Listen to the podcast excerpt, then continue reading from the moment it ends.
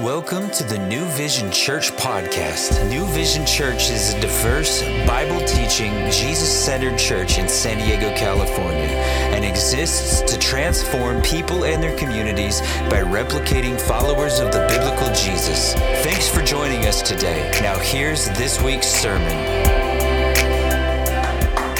All right, all right. We are continuing with our discipleship series, so that's why I brought a saw. You'll see. I'm not going to hurt nobody. Some people in the front row going, uh. Hey, uh, we want to continue to celebrate today. We're talking about discipleship, but uh, I'm the student ministries pastor here, the generations pastor, um, and so kind of oversee student ministry activities here. Uh, Jesse, Carmelo, John, Sandra, they all take care of your kids well from cradle all the way to like college young adults. Um, and so thank you guys for all your service, what you guys are doing. Um, we celebrate a lot of people, and so uh, there was a couple people who couldn't be here today. I know Tim Pryor graduated Bachelor of Science in like something sciencey and like lab, lab science. I don't even know what graduating a bachelor in lab science is. It sounds like a smart person degree. So anyway, uh, he's up at Pendleton. Uh, he's serving in the military and they're doing stuff up there. So keep them in prayers. And so uh, I know we have a lot of uh, middle schoolers coming up to high schoolers. So we're also celebrating you, you guys for all your hard work because you made it to high school. So that's a great thing. But today, as we just kind of focus on discipleship, um, uh, I just want us to start off praying for Pastor Pete. Uh, he's taking a little bit of vacation, but if you know anything about his family situation all during COVID, there's been a lot of things that the Contreras have had to, to kind of go through. So while he's been faithfully leading the church and shepherding us, he's also been dealing with uh, mom's mom's situation with her funeral and dad's situation, uh, Julie's mom and dad. And so, like the whole thing, they're just doing a lot of family stuff. So, can you just pray with me as we pray for them as they get refreshed and also serve? So, Father God, Lord, we just come to you as a church fellowship and a body. And God, we say thank you for our leaders that pour into us. And I pray, Lord, that we can help support them uh, during their times, God. And uh, there's different seasons. Some seasons are harder than others. Uh, some of us are in a hard season right now. Some of us just came out of a hard season and we're kind of coasting right now. And some of us are just getting ready to go into a hard season. And Lord, so wherever we find ourselves, God, I would pray, Lord, for the Contrerases. I pray, Lord, that you refuel them and refresh them in the midst of them taking taking care of their family, uh, trying to make good choices and decisions. And Lord, not necessarily just shepherding their family, but just being a son, um, just being a daughter, being a son in law. So help Pete uh, as he gets a chance to be able to be a minister and a witness um, from the inside. Uh, it's one thing to, to preach and to tell people this is what the Bible says, but it's another thing to live it out with our family day to day. And they've been, they've been watching him for 25 years, 30 years, and they've been like, uh, even like looking critically at how he leads his family. And I pray, Lord, this would be a great time of harvest and ministry, Lord, as he gets a chance to love on his family faithfully. So refresh them and bring them back to us uh, full of life and zeal uh, to continue this charge with New Vision as we look at our city and we try to like share the life and love of Jesus as much as we can. In Jesus' name, amen. Amen, amen. All right, so today we're talking about discipleship. Um, and uh, I've been following all of Pete's sermons and everything. I, I, teach a little bit differently. And so if you're used to taking notes in a certain way, today you get a chance to learn how to take notes in a different way. Um, so, like, the way that I take notes, like I always like when people put stuff down so I can like get the, the takeaways nice and easy. But if you have ADHD, similar to me, like I hear him say something and it's not even the point of the sermon and I'm writing it down. You think I'm just like texting people, but I'm taking notes because it triggers my mind to think of something that I want to think about later. So I'm kind of more on that side. So wherever you take notes today, there's no judgment. If I say something stupid, you pull out your phone, you start whatever. I'm not going to assume you're texting to somebody. I'm going to assume you're thinking about it and using it for prayer for later. So I've got a, I've got a couple takeaways that I think are key, but they might not be the same things that you think are substantial. So feel free to like make your own outline about what we're talking about today. We're going to a couple of different places. So uh, we like Pastor Pete said, Brent, I'm giving you the easiest passages in all of the Bible to teach. So I don't know if he thinks that I can't handle anything difficult, but but he's like he's like basically all you have to do is read them and they will teach themselves so so we're going to go over a couple of different spots but before we do that um, i wrote down some ideas on discipleship and I was just kind of brainstorming. So I kind of get an idea. I sit down and I spend a couple of hours thinking about what that word means to me, thinking about before I even look into what the Bible says about it, how do I think about these words? And so there's a couple things that I have in my mind that I've had for a long time. We are always in the process of learning from somebody, and we are always in the processing of teaching somebody. You might not do it on purpose, but you're watching how people do stuff and you're picking up how they do stuff. And if you're a smart person, you try to learn from their mistakes, you try to capitalize on their skills. And if they know something that you don't know, you try to pick that up so you don't have to go through the same sort of things, right? So my my instance for this is this, and I'm not nobody's going to get hurt today, I hope and pray, but when I was doing urban ministry, um, and I've been doing urban ministry with Pete since the 90s, but in urban ministry, a lot of times uh, we don't get the chance to, to, have, to have all the nice, bright, shiny new stuff. In urban ministry, sometimes we're struggling. Sometimes we're bivocational, sometimes even trivocational. There were times I was doing construction, I was doing late night security guard, and I was preaching still on Sunday. And sometimes when there's not a lot of money in the urban community, you don't want to take money from the urban community because you're trying to help the urban community, right? So not every church gets blessed like we do, where we got a chance to sell a building. But we, Pastor Pete, and a lot of us on staff here, we've been through some struggles for so many years. Um, and just because we sell a church building, don't think that, that means that now we're living large. We're still trying to use it for the people. We're still trying to help people get what you guys need. We want to put stuff in education for you. Um, if you guys don't know this, there's an educational fund at the church. If you're trying to go into school, you can apply once a semester um, for a $500 scholarship. It won't pay for everything, but it might take care of some of your books. We are trying to put money back into where the people are so that you guys can go ahead and carry on to the next generation. But so that goes back to my my construction story. So there were some times that, um, like some people might not think I feel comfortable with this. I'm not as strong as I used to be, but there was a time that this hung on my belt, and then I would work on doing demo on houses, doing construction. Like whenever you first doing construction, you get all the dumb jobs. Like, they don't trust you with the good stuff. They're like, Brent, go dig that trench. I'm like, there's a tractor right there. And they're like, yeah, but you're the new guy, so you got to do like two or three days of digging for eight hours so that we can see what you're made out of. And I was like, man, I'm a pastor. I'm made out of like jelly donuts and like pizza. And they're like, they're like, not today. Today you are gonna dig. You're gonna dig today. And I was like, oh man.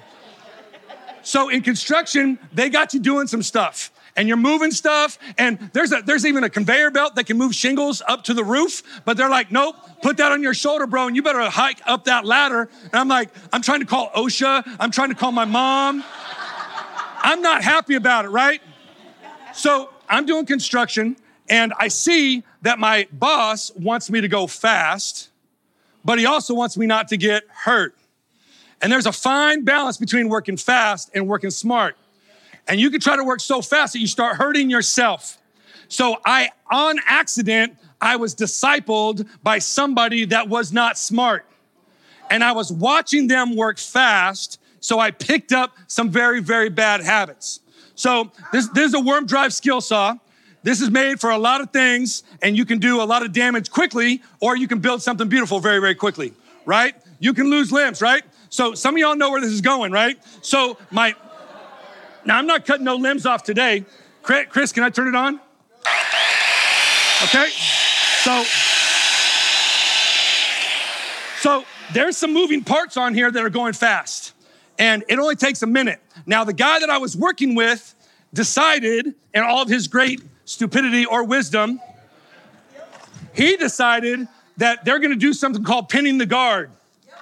Now, if you pin the guard, it does some stuff. It makes it where you can cut things faster, but it also makes it where this little safety thing right here that covers this, my, I got good trigger control, my fingers off the cut, know, but this thing right here, this covers the blade from cutting things, right? So they would take this right here, and then he would put the screw in this corner right here, and he would jam the, the blade. So now look, the blade is completely open and exposed. And he would work the whole day with the blade pinned. I saw him. He was my boss. He wasn't the big boss, he was the little boss. But the big boss wants you to go fast um, and he wants you to be safe because he doesn't want to pay liability. But the little boss wants you to get the job done quick. And so my little boss would pin his guard. And so I learned how to use the drill or use the saw like this. Most dangerous thing you can do. Like, and we have people in the industry that got cuts through their legs. Don't think about it. And then here's what else they would do. Brian, I know you're looking at this and just going, man, your guys are idiots, but that's why I don't work for you, or I didn't. But then they would take, listen, they would take their two by fours and instead of putting it down on a table, measure and do whatever, they would just do a quick cut and they would put it on their foot, right? And they would like hold it out and then they're just like cut it and just put it down and cut it, right? I know you're all scared. I saw you look at my feet. So I'll, I'll, I'll unplug it so Julie doesn't have a heart attack. So listen, I was, I was inappropriately discipled in the construction industry because I saw how somebody else did something and I thought that was the right, right way to do it. So, as we talk about discipleship today, I wanna, I wanna submit a couple things. Number one, uh, the, ter- the, the sermon title is this You can't sell what you don't believe. And I know Pete has been giving us very, very practical things on how come we should be doing discipleship. It's my contention working with youth and working with kids that are ashamed of the gospel, and maybe you too, and not all just kids. Like, I know Beanie became a Christian on Friday. Good job, Beanie. Woo! Her head's going down right now. But the Bible says, the Bible says, don't be ashamed of the gospel, be excited and share the story right? And so we were having uh, chocolate chip cookies at Hope House the other night, and we're just sitting there, just constantly eating. Uh, Julie Pope made us like beautiful Toll House chocolate chip cookies, and the kids didn't want them. They're going to bed. So Jesse and I are like, I'm down. So I took a big glass of milk, and I'm just eating warm chocolate chip cookies. And as we're doing that, Benny, Beanie just pops out just goes, um, I accepted Jesus tonight. I'm like, girl, that's so much more important than cookies. But we can celebrate with cookies because that's a celebratory thing, right? The Bible says, do not be ashamed of the gospel. What I find is that when people don't tell other people, disciple other people, it's because you go to church and you listen and you think about it and you're like, I kind of believe that. But if you haven't gone all in and you're not totally 100% that this thing is right, you're not gonna tell somebody else.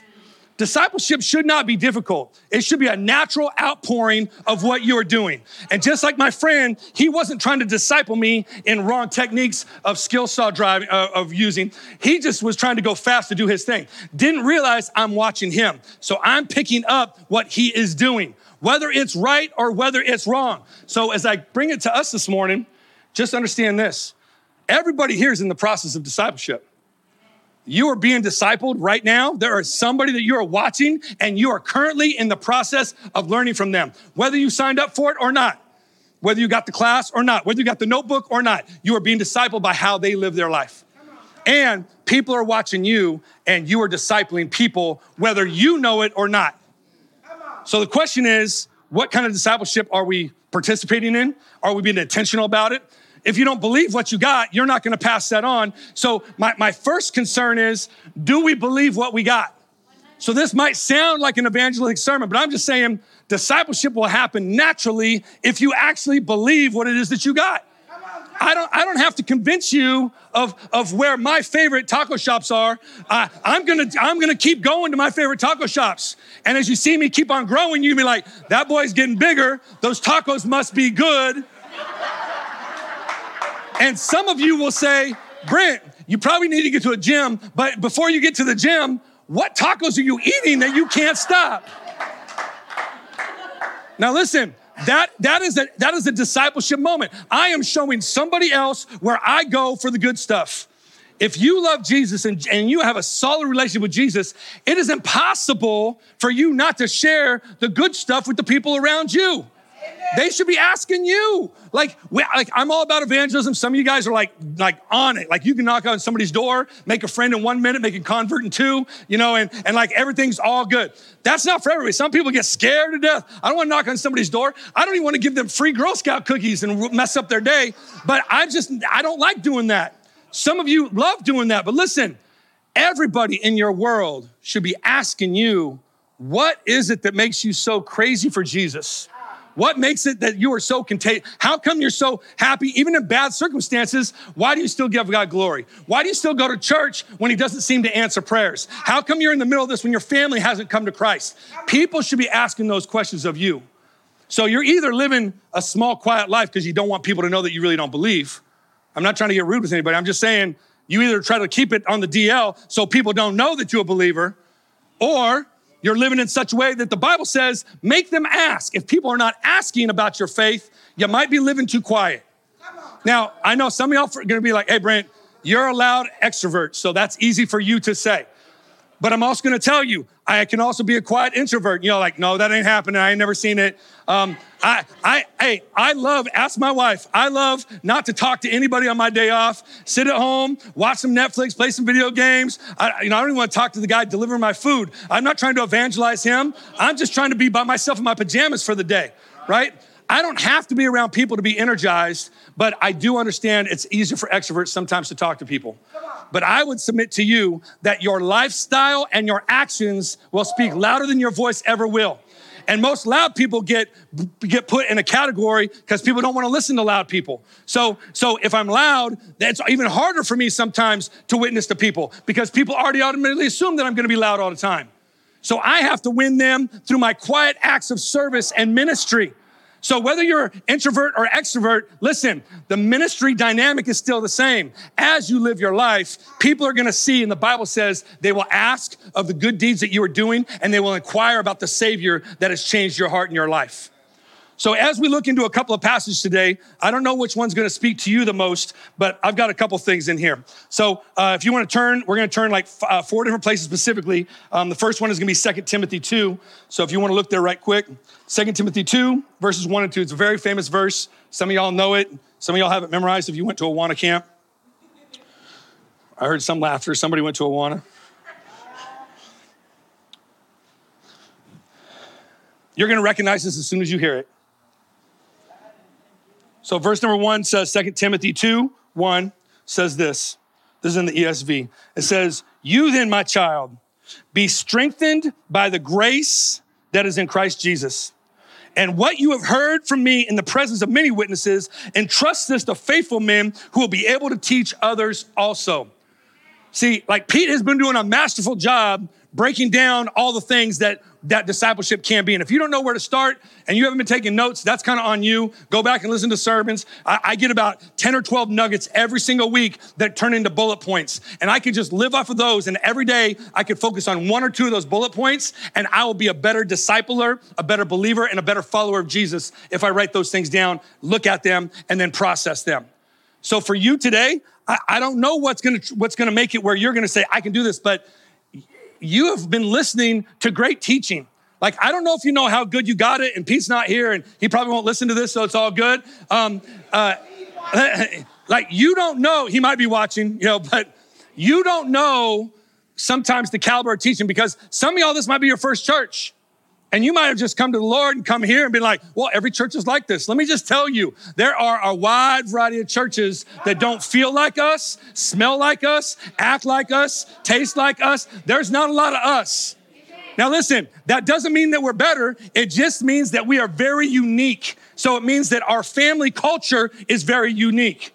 We got every kind of thing under the sun in here. We all up in here together loving Jesus, and we're all equal at the foot of the cross. And because of that, we're able to stand shoulder to shoulder, toe to toe, and say, You, me, we are brothers and sisters in this. We got different financial things, we got different cultural things, people from different countries and continents. We are all up in here together.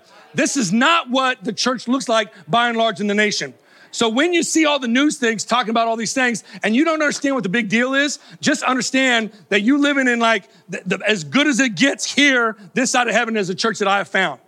I'm not saying there's not other good churches out there. I'm just saying we are spoiled that I have a person and a friend of every tongue, tribe, and nation. And every day, my hardest decision is deciding what cultural food I'm gonna go eat with, with what cultural friends. It is not like that in Nebraska. It ain't like that in some other places I've been in. I've been to a lot of states. Amanda and I traveled to almost 20 states this last year. And the one thing that we saw was not us. we traveled a lot of places that didn't look like us. So when people are having a hard time figuring out how this nation is supposed to come together, here's what the nation doesn't understand.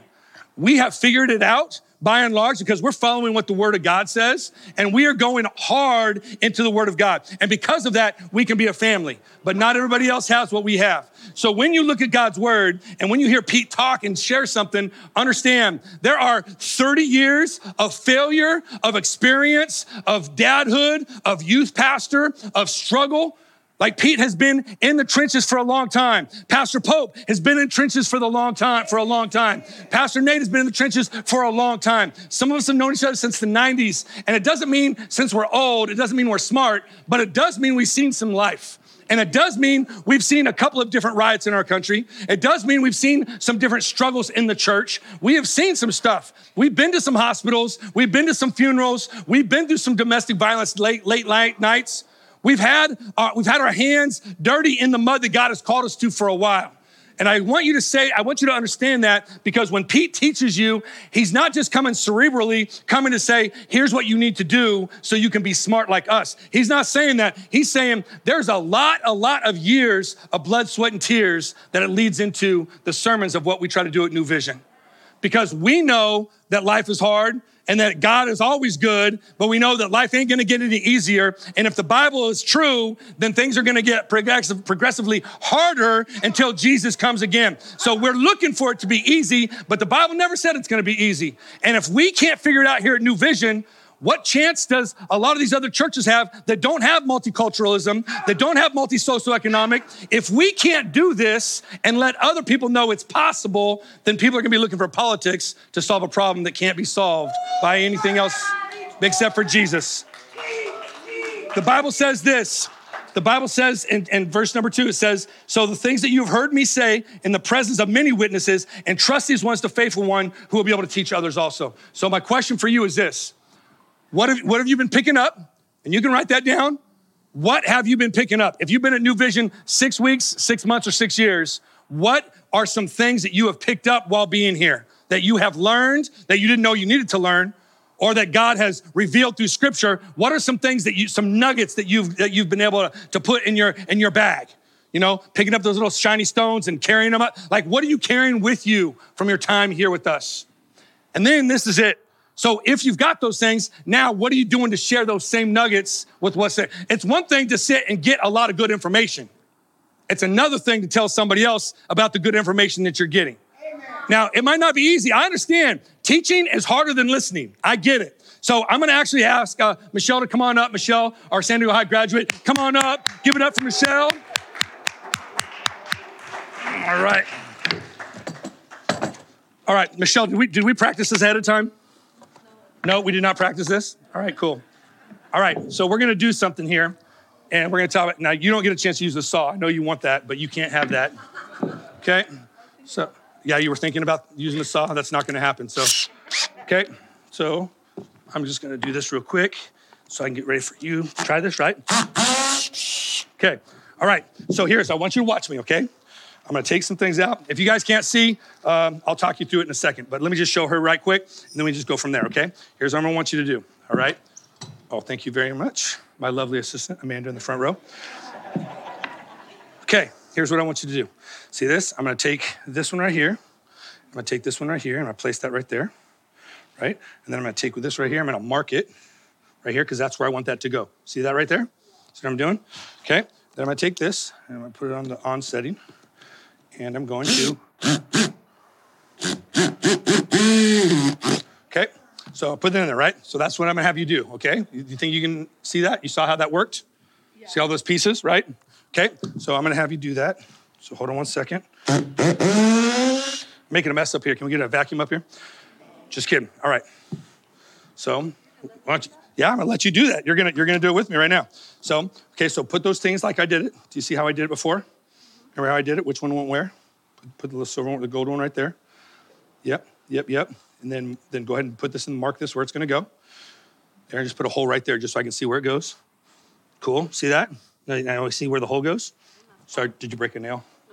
It's hot. Yeah, that's that's kind of happens. Okay. So then I'm gonna I'm gonna put it right here, and I'm gonna put my foot in it. See, see where the hole is right here. So I'm gonna put the hole right here, and I'm gonna put my drill, and I'm gonna push weight on the drill, and I'm gonna like just squeeze a little bit, Little, little squeezes, okay? See that? Cool. All right. So you watched me do it, and then you helped me do it. So now what I'm going to do is I'm going to have you do it, and I'm going to help you. Cool. So here's your drill. Yep. Oh no, we're going to make one right here, just like you did. So I'm going to put this right here. I'm going to put this right here, and I'm going to mark it for you, and you're going to pick up the drill. Cool. Okay. See where the hole goes right there? Cool. Let's make sure your drill's good. Okay. So you're gonna take this. It's a little bit hot. I know it's a little bit hot. Put it right there in the hole. Okay. Now you have to like push on it a little bit. Do push. hold it, Uh, don't hold it. It's gonna hurt your fingers if you do that. So just like kind of small triggers. Squeeze, squeeze, squeeze, squeeze, squeeze. All right, good, good, good. That one's stripped out. We're not gonna use that one anymore. So that's good, but you learned, okay? Okay. So we'll put this one on here now, right? So now I'm gonna have you do it all by yourself. So now you got the little one, the big one, and now you got the big screw. See where they go? Okay, go ahead and mark it with that one. Awesome. I know it's taking time. I promise I won't preach too much longer. So now you know where that goes. Okay, so now start it right there. Now the hard part is you're probably gonna need to put your foot. You, you don't want to do it. You need to, otherwise it's gonna spin. Yeah, put your knee on it. There you go. Put it right there. Watch your fingers because you don't want to like make your fingers hot. Move your fingers off. Okay, go slow, slow. Go ahead. That's right. Just small, small. Push down. You got to push. You got to push. You, you, you're in charge. Push it. Cool. Good job. All right. Good job. High five. She's a high school graduate, San Diego High, teaching people how to build stuff one thing at a time. All right. Discipleship lessons. Some of you guys know this. Um, there's something, it's called, I don't know who made it, but I was like looking online. There's something called the Peyton's four step approach in teaching. Anybody know it? Any teachers in here? No? A couple of you? Have you ever heard that before? Four step, four step teaching lesson. All right. So we're to talk about discipleship. So I want you to think about it. But, but watch the four steps that I did. Did you guys see those with Michelle? I tried it. We had to do it four times. The first time, what was happening? Yep, I was just showing. She was just watching, like she might not have known. Now I had I had three different size screws up here.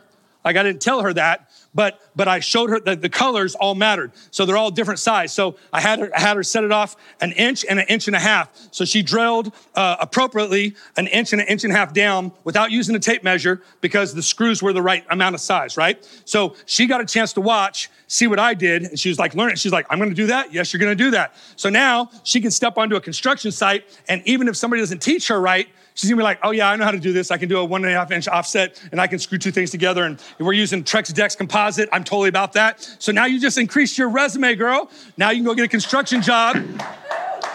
If you didn't finish high school, then you'll be doing a lot of construction. So uh, go ahead and keep that in mind. If you finish high school, you can learn that you become a construction owner and then you'll make a lot more money. But so you can look at it. So I let her see what I was doing. And then, then I let her help me when I was doing it. The first time she's just picking up information, but she didn't know the screw was gonna be hot. You know, where did I put my fingers? Can I touch this? Probably don't wanna touch that. There are a lot of things in construction that will actually hurt you a lot, a lot, a lot. So, and you learn that. You learn that right away. My boss didn't let me wear gloves because he believed that no gloves was the best teacher of what things were sharp and hot. So you'd be smarter. Yeah, and he said you need to be able to feel the construction stuff. My hands were all tore up. His hands looked terrible. And I said, Bro, how does it feel? And I wasn't married yet. And I said, How does it feel when you want to touch your wife on the shoulder and your calluses scratch her on her arm? And you know what he said? He said, I make enough money, she loves it. he said, he said, I make enough money, we can go get some pedicures and I'll let somebody else massage your shoulders and we'll be sitting side by side getting a, gr- a group massage. And I'd be like, I'd be like, all right, that's one way to deal with it. Like I came from a simple stock, like uh, you better, better, better touch your wife's shoulder and tell her you love her. But in his case, his hands were all messed up.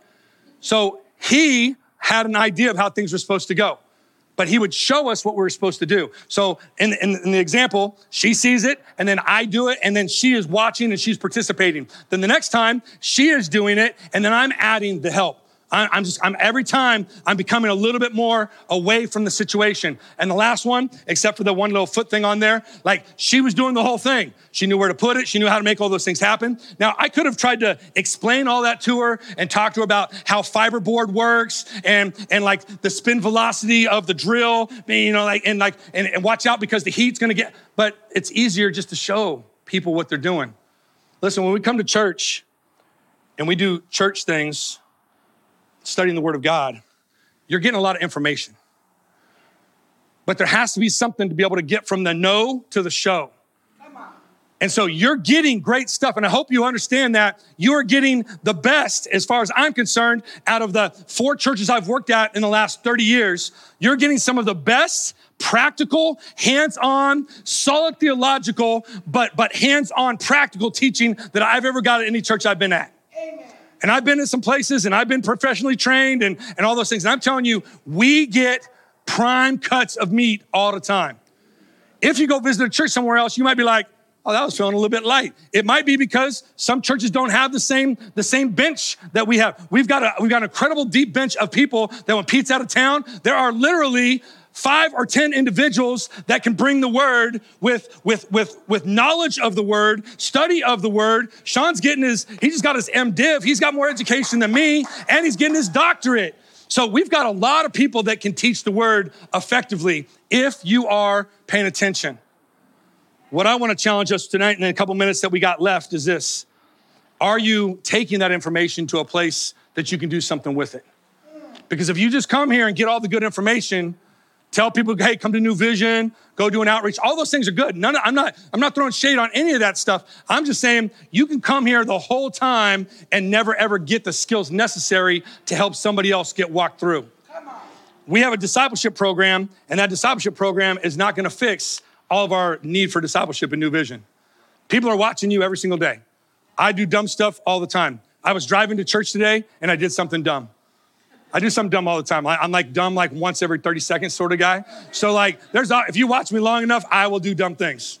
You got that little t-shirt and it says, you know, if you watch me long enough, I'll do stupid human tricks. Like little I've seen little kids have that. I just I'm, I invented that shirt. I didn't even know it. I drove in the wrong way coming into church today.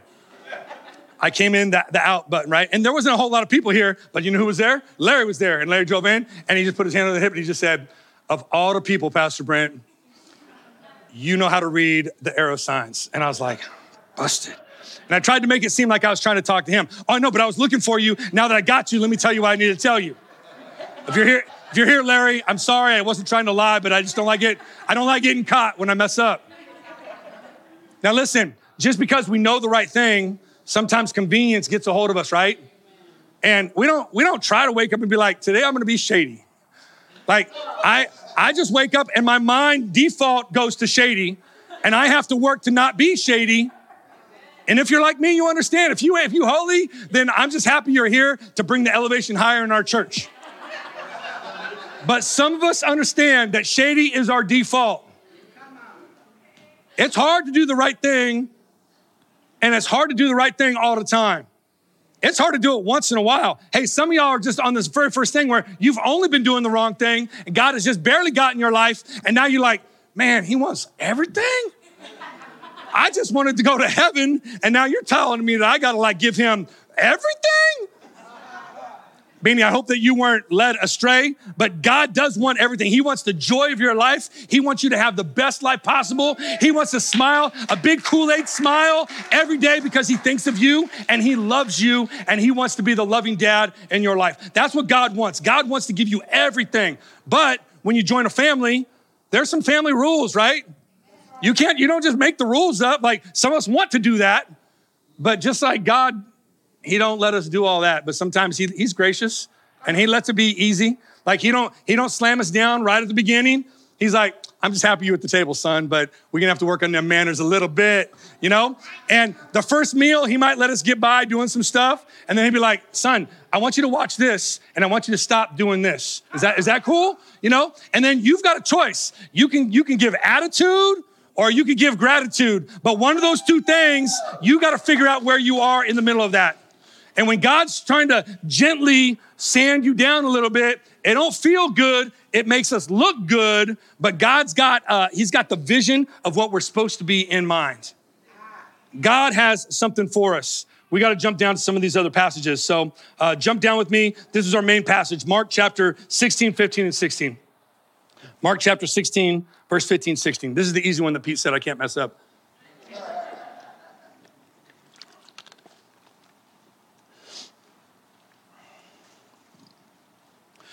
Now, when we talk about discipleship, and there's some verses that people they're the go-to verses. We're going to go over some of those go-to verses. But but underneath all of that i want you to have the, the this come see come follow come show and come serve idea uh, behind the information. If you just leave with the information you're going to walk out and be like oh thank you pastor brent. That was very enlightening. I learned a lot. And i'm going to be like but i don't want you to learn stuff. I want you to do stuff I want you to be able to grab the drill and be like, I can make this happen now on the discipleship side of things. The Bible says this in Mark 16, 15. Mark chapter 16, last, last chapter of Mark. Mark 16, 15, and 16. It says this. And he said to them, and he said to them, Go into all the world and proclaim the gospel to the whole creation, everything, everybody. Whoever believes and is baptized will be saved, but whoever does not believe will be condemned. Listen, the Great Commission, right? So Jesus had a mission. We are on his co mission. We are fulfilling the same mission that Jesus had. Jesus came with the mission, and now we are jumping on board. That is what we call the co mission, the commission. It's the Great Commission. We are continuing Christ's mission to let everybody knows until he comes back that this is the way that the world is supposed to be in God's economy. We call it the upside down economy, right? Because the Bible says the first shall be last. And you know, when you when you fight for something, you're gonna lose it, and all these things, and you're like, oh Jesus, I'm really confused about all this stuff. That's why it's a process. That's why when you come to the word, it's easy to read the words. It's hard to get the application sometimes because the words aren't inherently difficult. Some of them are. I mean, like there's like words like propitiation and whatever, justification. There's big words that are hard to get, right? But by and large, the stories make sense. Jesus was talking to farmers and fishermen, people that were soldiers that understood blue collar work. He's not talking to highbrow folks. He's talking to everybody that can handle a drill and be like, oh, if I can handle a drill, I can do discipleship. And so Jesus was saying, This is how you fish in real life. This is how you fish for people. This is how you farm in real life. This is how you farm for people. This is what happens when you're a soldier for the Roman army that you didn't choose. This is what happens when you're a soldier in my army and I am choosing you. It is easy when you see how God was setting those things up. And Jesus came, and listen, Jesus was so plain, it made all the church people mad because that's not how they saw Jesus was gonna come. They saw Jesus shows up carrying a saw and a drill as a carpenter, and they're just going, Where's his golden rod stick? And where's his crown? And where's his chariots? And where's his throne? And Jesus is like, I didn't come for all that. Like, y'all think you will? Y'all can have that. I came for those that know that we need something different. I think the answer that we've got right now in our country is not more legislation. And I don't think any rules ever in our country. I mean, I'm not saying we can't try to push on legislation. I don't think what we have our problem in our country is a legislative problem. I think it's a sin problem that is only going to be started and fixed in the heart. I'm not saying that we can't try to be more fair and do stuff that's gonna be more, more fair for everybody so everybody's got the same shot. But I'm saying at the end of the day, laws don't change hearts. It's only gonna be y'all in here where your heart is changed, and then you're free, feeling free to talk to somebody and say, Yes, let's do those things, but we can't just go ahead and change laws without changing hearts because then you're not gonna have any true change. People are just gonna be hiding in different ways. The Bible says that we that know better, we can't live as those people that have no hope. Right now, our nation is in need of hope. And that's not going to come from a president, whoever you think they are. It's not going to come from that. It's not going to come from gun laws. It's not going to come from reallocation of funds. The hope is only going to come when people start to realize that those of us that are believers, that we have had the plan for 2,000 years, and some of us have been way too quiet for way too long. And we want to live a quiet, like the Bible says, there is great gain to living a peaceful and quiet life. It says it in the word. So I'm not trying to tell you be an instigator, but I'm trying to say live in such a way that it matters so that people ask you, why are you different? If you haven't had a conversation recently about that, I just want to challenge you. You probably need to find somebody to have that conversation with. But here's the, here's the hard part you can't start the conversation. If you ain't living it, then you haven't earned the right to speak it. And there's a lot of people that we got so much speaking to do. My mentor used to tell me, my discipler said, we got two ears and one mouth, so we should probably listening twice as much as we speaking. But some of us talking about like, well, this is my spiritual call. I'm gonna save the world. I'm like, number one, that was never your job. That was the co mission with Jesus. And Jesus said, Go into all the world, preach and teach, live it and baptize. But you ain't going there to make a noise, you're going there to live life. We got to get to a couple places because I want to finish up and I don't want you guys to be frustrated with our time. Uh, turn with me to 1 Thessalonians chapter 2. 1 Thessalonians chapter 2. This is the, the pastoral epistles like Timothy, Titus, uh, Thessalonians. There's some stuff in there to the church and to the pastors. It's 11:20. Okay, we're doing all right. Thessalonians chapter 2. Verse number 3 says, For our appeal does not spring from error or impurity or any attempt to be deceptive Uh, I'm not out here to deceive you. Like, whether you believe in me or don't believe in me, like, I'm not benefiting off of those things. I'm not trying to coerce you. I'm not trying to manipulate your thought. Like, the, the, the, disciples were just saying, we're just trying to teach what we've been hearing. This is what God told us, and we're trying to pass it to you. You take it and you do with, you, with whatever you want. If you don't want to believe in Jesus, that's cool. You keep coming to church. We'll keep praying for you. We'll be there for your family. But the life change is going to come when you let Christ inside, and then He will start to develop you on the inside and then we'll be truly in one accord. But if you don't believe it, that's fine. You keep coming until God gets a hold of your heart. But he says here, our appeal, we did not come from anything. There's no error, impurity, impurity in our attempt to deceive. But just as we have been approved by God to be entrusted with the gospel, so now we speak, not to please men, but to please God who tests our hearts. For we never came with words of flattery, as you know, or as a pretext for greed. God is witness. Look, I, I'm a people pleaser. I like people to like me. So one of my one of my core values is I want people to like me. So I want to do whatever I can do to kind of be liked. It really bothers me when somebody doesn't like me and it frustrates me. I stay up at night. I work. I, I try to figure out how I could have made the conversation better. I'll try to buy you cookies. Don't just come tell me I don't like you so you get free cookies. But I'm saying I really don't like people not to like me. But here's the, here's the hard part. As a minister, it's not my job to have your opinion about whether you like me or not. If I'm worried about you saying those things to me, I'm never gonna say what I think God is calling me to say that the church might need to hear. Then I'm so worried about what you're thinking of me, I can't actually get to my job. And one of these days, I got to stand before God Almighty, and you're not going to be there. And I'm going to have to tell God, I did not say what I was supposed to say because I was afraid that they weren't going to like me. And that's not my job, but that is definitely my battle. I want to be liked. But more important than that, I want my Father, my God, my Heavenly Father to say, Well done, good and faithful servant. And I don't want him to say, Why didn't you use the gift that I gave you? And why didn't you tell more people? Why didn't you show more people? You got all the head knowledge, Brent, but your heart's a miss because you're more concerned about Netflix and politics than you are your neighborhood.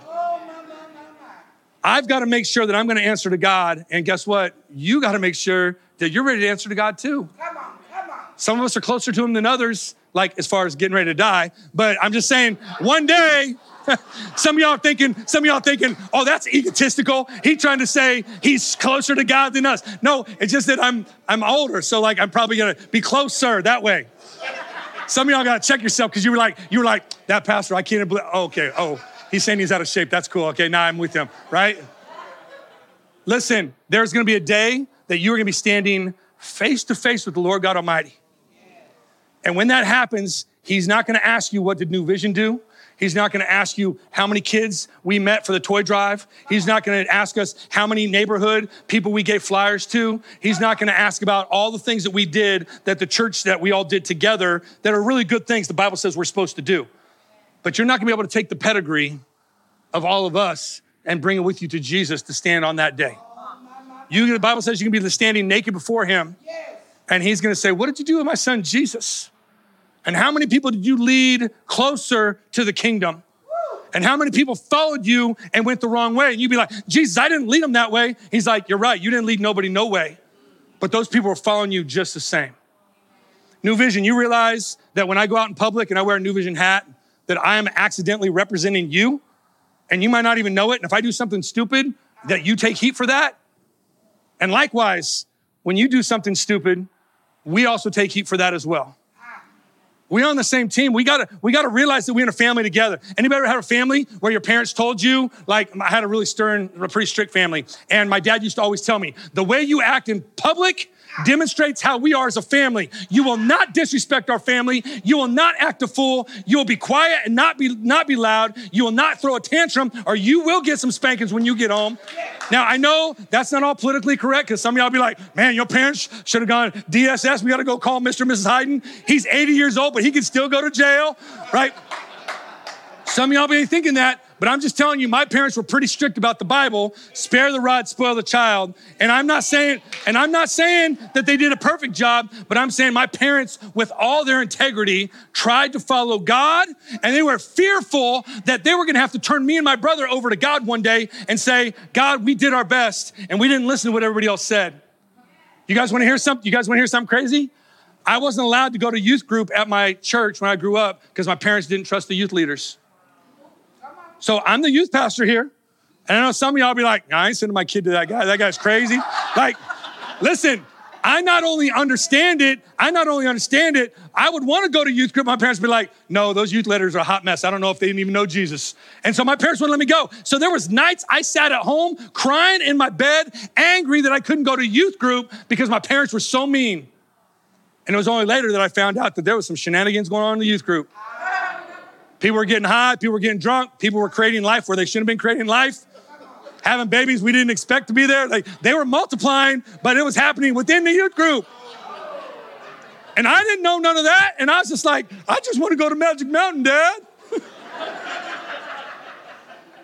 listen, listen, I understand, I understand that we all have our, our, our, own way that we do our life in our family. The Bible says, as for me and my house, we will serve the Lord.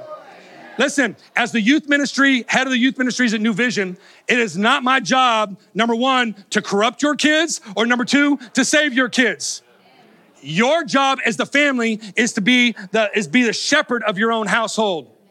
I thought somebody was coming to bounce me out right now. I was like, oh, that's Franklin. We good.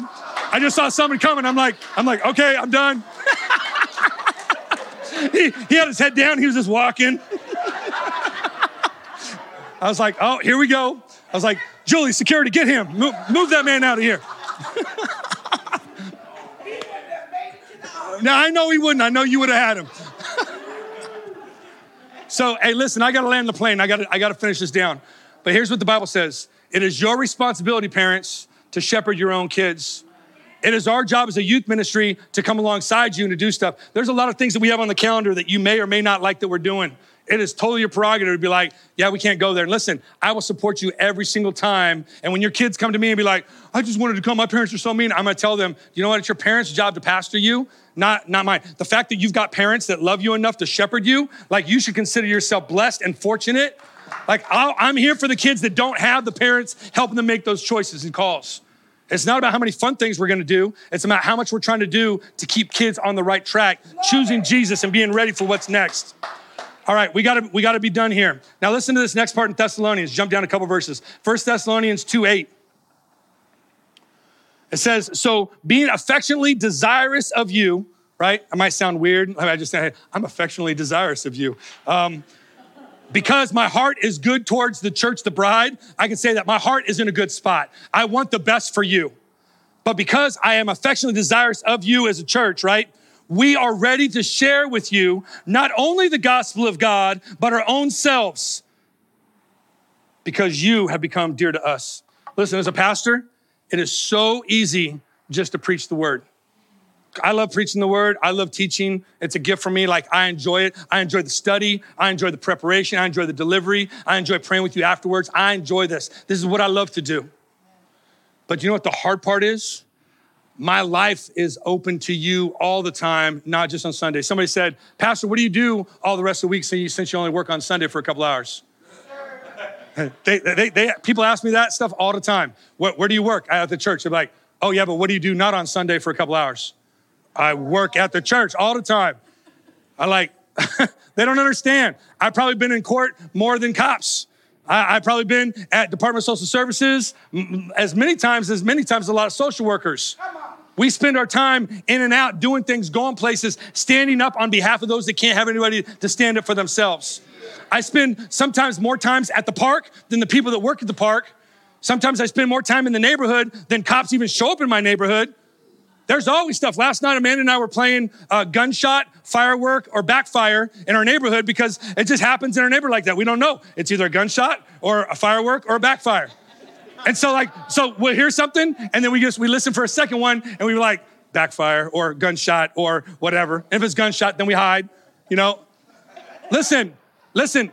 I am I am the spiritual representation of Jesus on my block and I'm there for a reason. And I might not have chosen that to be my church area, but when kids are on my neighborhood, the kids are outside, there's stuff going on at three, four, five o'clock at night all the time in my neighborhood. There's a school across the street. Every bit of shenanigans happens on my street.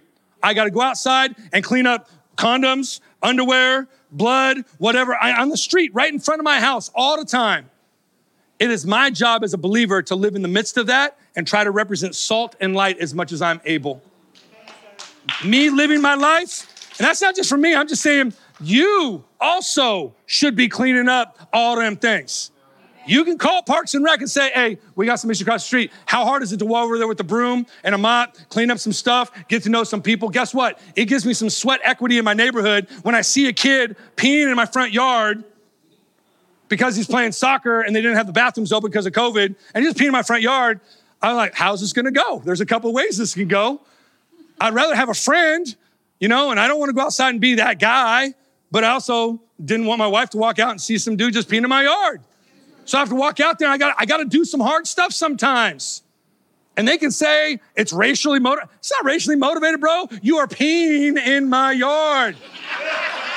I don't care what color you are, don't pee in my yard. And so I asked him, I said, hey, this is my neighborhood. Don't do this in my neighborhood. He goes, this is my neighborhood too. I said, oh, really? Tell me what house you are, I'll go pee in your yard. And he looked at me like I was crazy. And I was like, bro, do you understand how crazy you sound right now? If this is your neighborhood, why would you do this? I, and I said, maybe there's nobody there to tell you that, but men don't act this way. And you need to be a man and I don't want you to get mad at me, but this is not the way that we act. This is not what society needs. It doesn't need more people crying and saying some stuff. You need, you need to suck it up and do whatever. I guess I probably should have invited him to come into my house to use my bathroom. But I was afraid that he was gonna throw rocks in my house. So I didn't even walk back into my house. I walked down the street and walked down the alley and I jumped the fence and went back into my yard. hey, I'm bold, but I ain't that bold. Some of y'all know. Hey, we got to get done. We got to get done.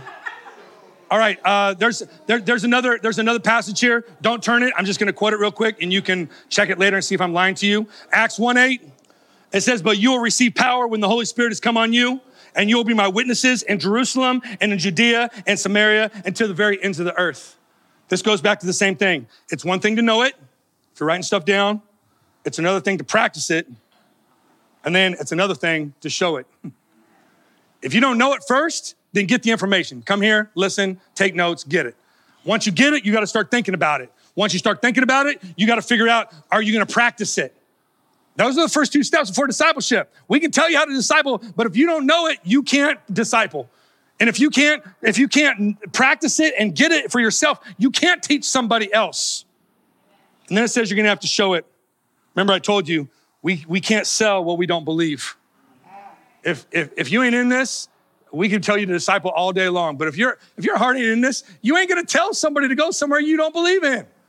Anybody here made a recommendation for a place that you have not been to? I don't do that. I, I, can say, I can say, I've heard that this place is good, but my standards are a little bit higher than most people. So I'm not even gonna say that that's a good spot right now. Not until I've tasted the goods that I know this is a place that I would recommend to go to. A couple years back, I was going to write uh, a book, and it was going to be about food. It's either going to be about food or Jesus, right? So, but I was going to write a book, and the book was going to be it was going to be called for locals only, and it was going to be to let people know where the best places that I thought food was in cultural categories, according to $5 menus, $6 menus, $7 menus, $8 menus, and $10 menus. Like, like, so I would know if you want Thai food for $7, here's where I would go. You want Filipino food for like $6, here's where I would go. If you want whatever, right? I was gonna do that. And then Yelp came out, and then all the food things came out, and I didn't do it. But people would come to me, and even still today, I get phone calls from people for normally a couple reasons because I have a couple hobbies that I mix with. But normally it's like, Brent, I'm having a spiritual problem. I need some help. Can you talk me through something? That's probably first. I want to say that's first. But the second one's probably like, hey, Brent, I'm in this neighborhood, this zip code. Where's the best taco shop in the neighborhood? I get those calls all the time. Where's the donuts, right? Trying to eat a little bit healthier. But as we close, Chinese food, all right? Don't talk to me about food right now. You're just gonna make me start having a, hunger pains and growling, and I gotta land the plane. Hudson Taylor says this it's not an option to be considered, but it's a command to be obeyed. Talking about the great co mission. Hudson Taylor. It's not an option. It's not optional. It's not the buffet line where you can choose what you want and then say, oh, I choose not that. That's not what this is. It's not a side course. This is the course. This is our mandate. You already have the mission.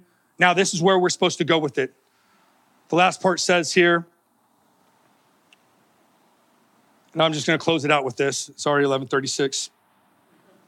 It's one thing to know it. It's another thing to practice it. It's still another thing to start to show it. And it's another thing to launch somebody else to be it.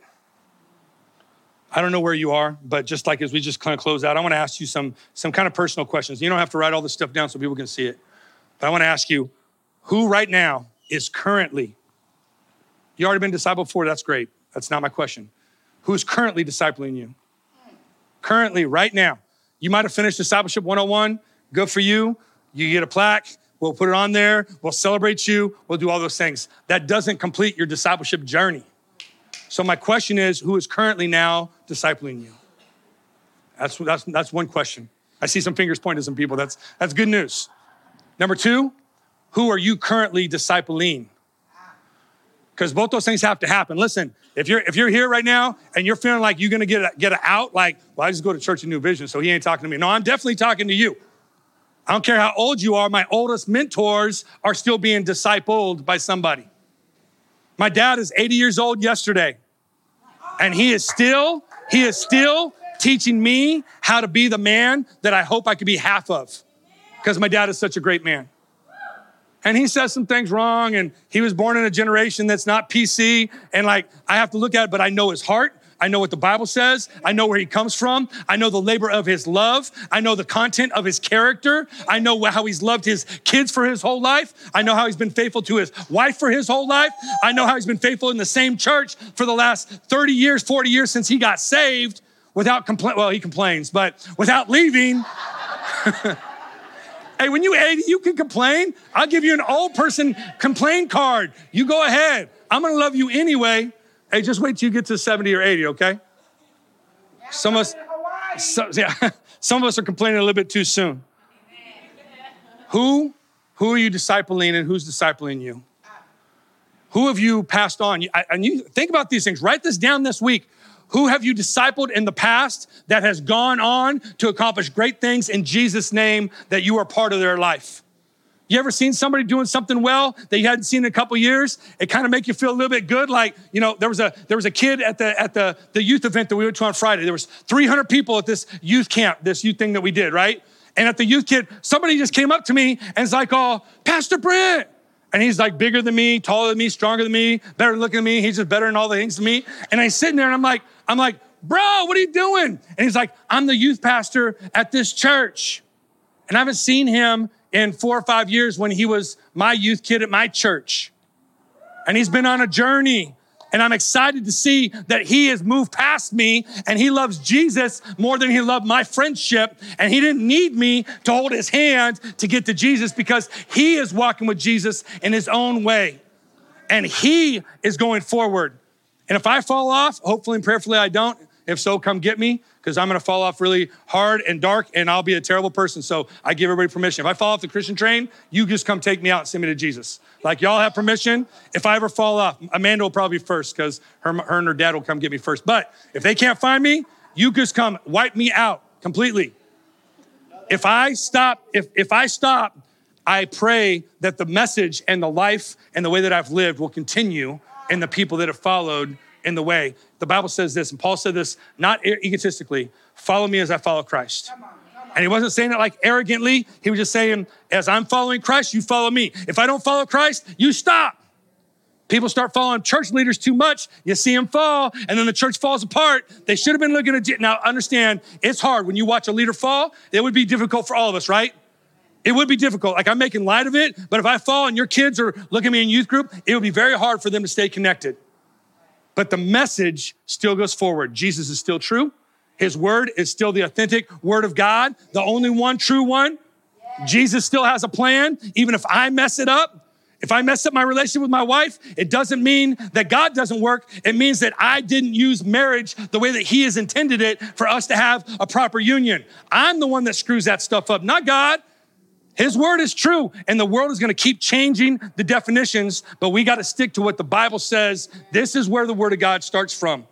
And if people don't like that, they're gonna have some issues. And trust me, they're gonna have more issues every year we go on. There's some crazy stuff going on right now in grade school they teaching little teeny kids in first grade how to touch themselves sexually. That's like on the books in some curriculums right now that it's okay to do as a one as a first grader. And I'm like, I'm like, what? You know, some of y'all going, what school is that? I'm gonna write my congressman. You can do that, but I'm saying there are crazy things happening. But the Bible says I am undeterred because as for me and my house, I will choose to serve the Lord.